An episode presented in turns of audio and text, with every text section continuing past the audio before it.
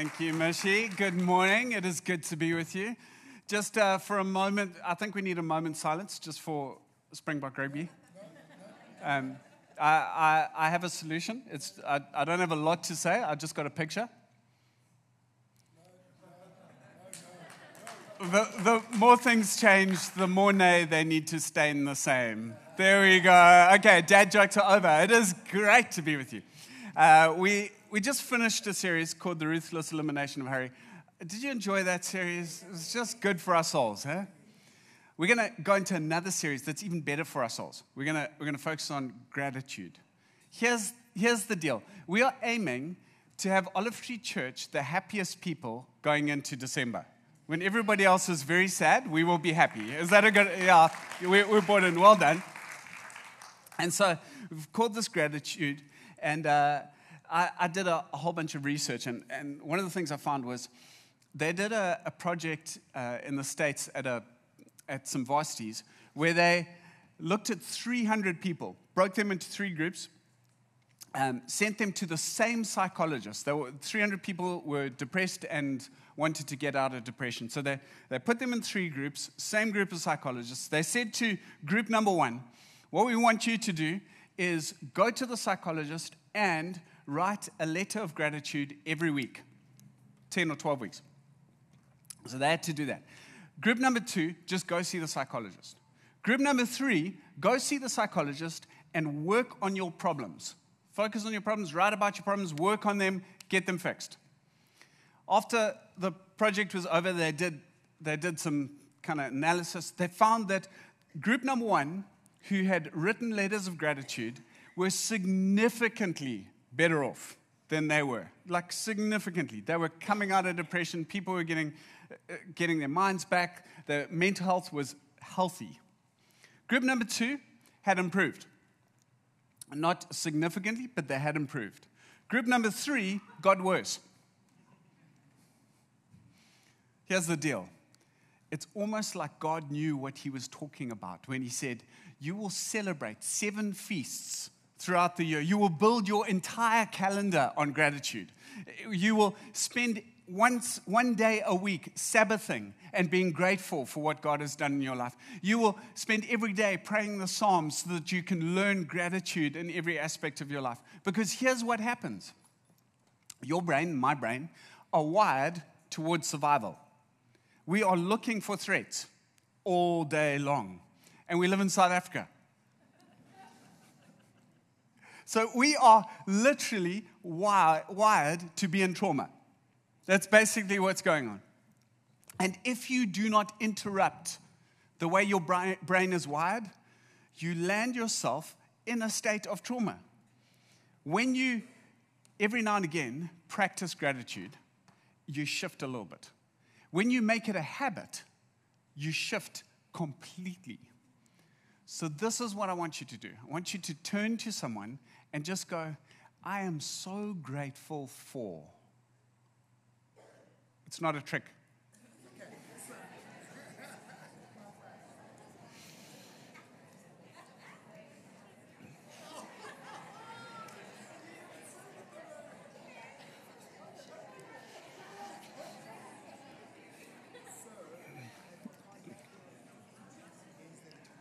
Oh, well done, well done. Some of you still going. Some of, some of you are like, I'm so grateful. Anyway, well done. My, uh, my wife and I were walking the other day, and she's, as she's walking, she says to me, Babe, I am so grateful for our marriage. We've been married 14, almost 15 years. I'm so grateful for our marriage. And then there's like this long pause. And then she goes, And I haven't always been. there are some people here who are living so grateful for today. And there are some people today who are hunting for something to be grateful for. And I want to speak to you about something we can all be grateful for. But I want to just, you know, we've just come out of COVID, really. How long ago were we all wearing masks and looking at ninjas? I mean, it, was, it wasn't that long ago. It was like what was it? A little dot in May. But pre that, what was it? March, February? So, so this church has literally come out of the depths of despair. It was hard. And so I just asked some people to tell me some of the things we should celebrate. And you know that this year, 26 people have been baptized, 206 people have, been, have signed up for life groups. Isn't that cool?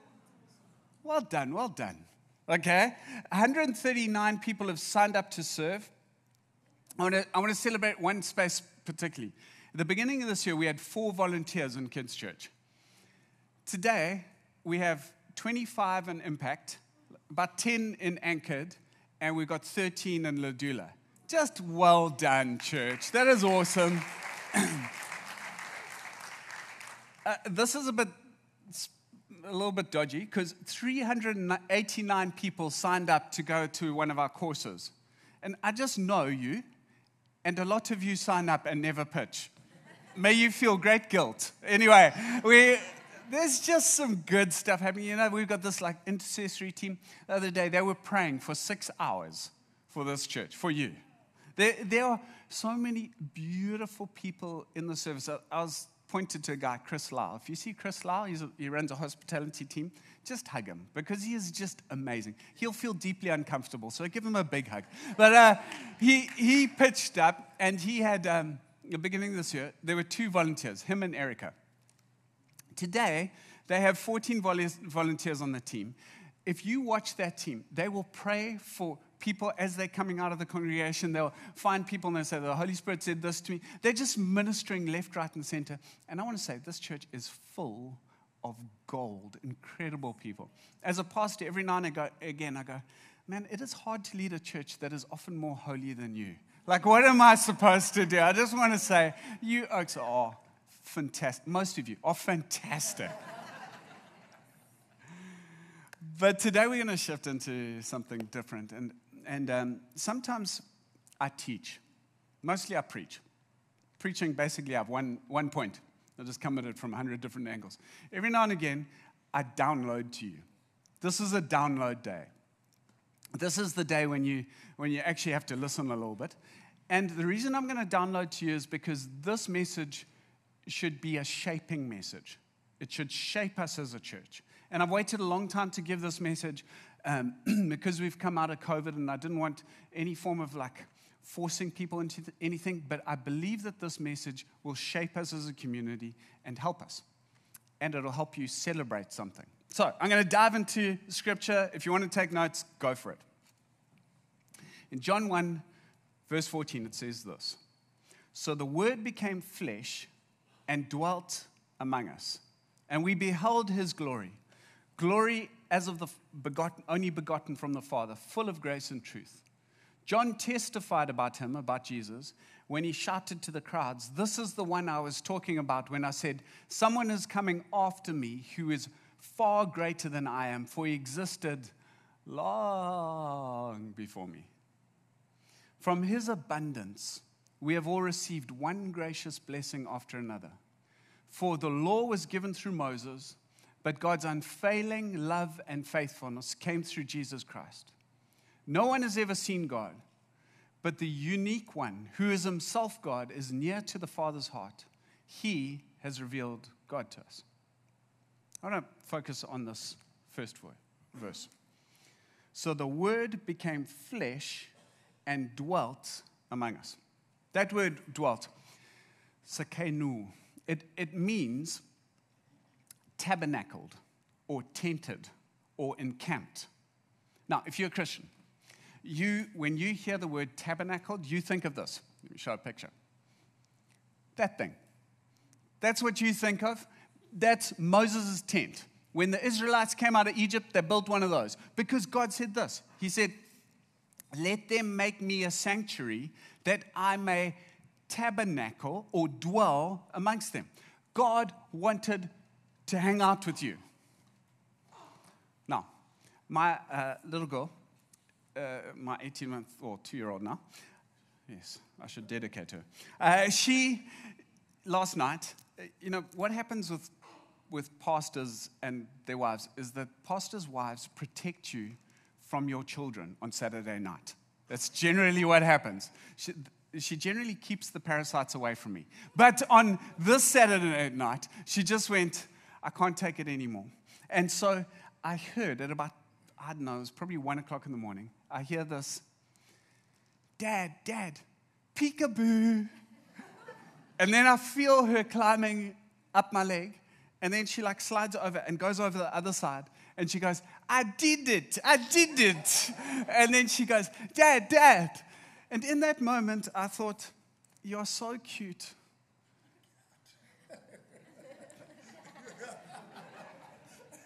Please go away. But, but God doesn't do that. God goes, I so want to dwell with you that I'll make a place. And this tent, you can go back to the tent, it is the dwelling place of a God who wants to dwell with you. God so wants to be with you that He says, Make this tabernacle in the pattern that I've formed so that I can come and be with you because God doesn't want you to just know about Him, He wants you to know Him, to experience Him. And so He creates in this tabernacle, He pre- creates this outer court, basically where the shade cloth is. And that's the outer court. And then he puts a sacrificial system. So what they would do is they'd burn stuff. They would sacrifice stuff. They'd have a braai on that big like square thing. And then there's like where that water feature is, that's the brazen altar. That's for washing. And, and what would happen is the priests would make a sacrifice so that they could go to the next level with God into the inner court. And from the inner court, everything just gets more and more of God's presence and more and more of His holiness. And then from there, once a year, one priest would go into the holy, holiest of holies. And that priest would sacri- make sacrifices for himself, for the people. And what he was doing is he was going into the presence of God so that he could pronounce the forgiveness of God. He was going into the life of God so that he could pronounce the blessing of God. Now, this is important because all the way through, the priest is breathing in and breathing out, breathing in and breathing out. Because in the center of the Holy of Holies was a little ark. And this ark had three things in it it had a stone tablet with all the laws written on it, it had a jar that was full of manna, the stuff that came down and they ate. And one other thing Aaron's staff. Now, you think about a staff for a moment. A staff is something that you walk on and is very dead. Agreed? Like it's not growing. You've polished it, you've shined it, you walk with it for year after year. This thing is a dead piece of wood it got put into the presence of God and budded. A leaf came out, a seed came out, and it budded. A flower came out. The message is this the life of God is in the Holy of Holies. So God makes a place, and He chooses a people, the priests, who will represent men to God and God to men who will go and sacrifice for their sin and then come out and bless them. He, he, so he gets a place, he gets a people, and his presence dwells with men. Now, let me show you another tabernacle. This is in Brazil. It should be in Jerusalem, but some Brazilian pastor went, ah, let's just come up with this. And he built what would have been Solomon's tabernacle or temple. Solomon's temple was put on the top of Jerusalem. It was the place that heaven meets earth, it's the heart.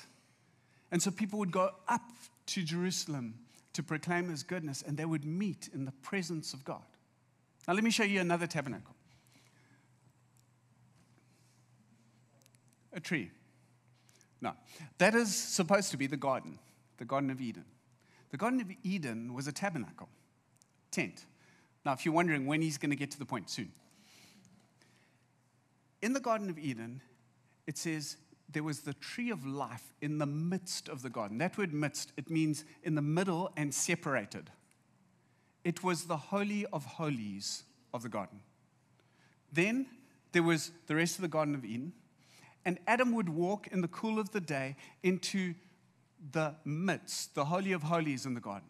And he would connect with God. Then he'd walk out into the rest of the garden and into the land of, Eden, and he would pronounce, You are a giraffe, and you are a hippo, and you will go forth and multiply, and you will make many babies, and you seed will produce, and blessing would flow. He would go into the presence of God, breathe in, and then he'd go out, breathe out. And blessing and multiplication and the garden that he tended would begin to grow and cover the land. And then he'd go back into the presence of God. But in the process, he sins, messes up, and God gets these ninjas called cherubim. That weren't really ninjas, they were angels that would kill you. And they guarded, after sin had come into the world, they guarded Adam and Eve from coming in and eating of the tree of life and staying in a state of sin for the rest of their lives. And in the ark, I mean, in the temple, in that, go back to the tent, in that spot, there are these curtains separating areas. And on them are woven these little cherubim, basically going, Don't you dare come in here without the sacrifice. God will kill you because he is holy. Okay, so we've got a tent tabernacle, we've got a temple tabernacle, we've got a garden tabernacle. Now, let me show you a fourth tabernacle. Probably not that dude, but another dude who looked a little bit like him called Jesus. I want to show you a text. Do you remember this time when Jesus was all meek and mild? The people were trading in the temple. And uh, Jesus comes in with, and he makes a whip. Takes a few hours, makes a whip, and then starts smashing people. You remember that Jesus meek and mild moment? Jesus with a bad day. It's just like, uh, it's my favorite part of Jesus. Just smoke some people. You know why he got so angry? Because there was a part of the temple that was for Gentiles, for people like you and me, who wanted to experience the presence of God. And because the Jews so detested the Gentiles, they decided, nah, we are going to trade in this area so they can't get in. This is the church that has no place for non Christians in their heart. He's not just angry because they are making money off people, he's angry because they are squeezing the Gentiles out. And so he starts whipping and kicking over tables and he goes mad. And then what happens is the Pharisees come to him, the Jewish leaders, and they said, What are you doing? If God gave you authority to do this, basically prove it. Show us a miraculous sign to prove it. Now, every other time they've ever done this, Jesus just walks away. He's not interested. This time, he says, Okay. All right, Jesus replied, Destroy this temple and in three days I will raise it up. What they exclaimed? It has taken 46 years to build this temple, and you can rebuild it in three days. But when Jesus said this temple, he was talking about his body. Jesus was saying, You have spent your whole lives going to a building to come into the presence of God. And the presence of God has left the building. I am the presence of God. And you've spent every year, you have killed so many animals at great expense so that you could experience the presence of God. But with this new temple, there needs to be a better sacrifice. And so he says, My body will be ripped apart as the sacrifice. And then he goes, and in the temple, you need a priest who will represent men to God and God to men. And I'll be the high priest. The temple has become a person, and the way in has become faith. And the result of people who will come in is they will experience the power of God in such incredible ways that they will bring life into the world. So he says this in Hebrews, the writer of Hebrews says, Therefore, brothers, since we have confidence to enter the holy place by the blood of Jesus, by the new and living way that he opened for us through the curtain, that is through his flesh. You know, remember that, that the holy place was separated by a curtain? Jesus going, My body's the curtain, and I will tear it, get it torn apart so that you can come in, so that you can go into the holy place. He says,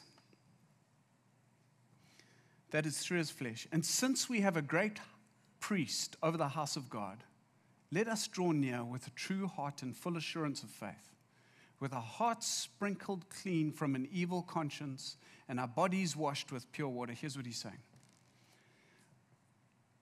You've spent your whole life, Jews, coming to God, hoping that you'll be forgiven because of an animal.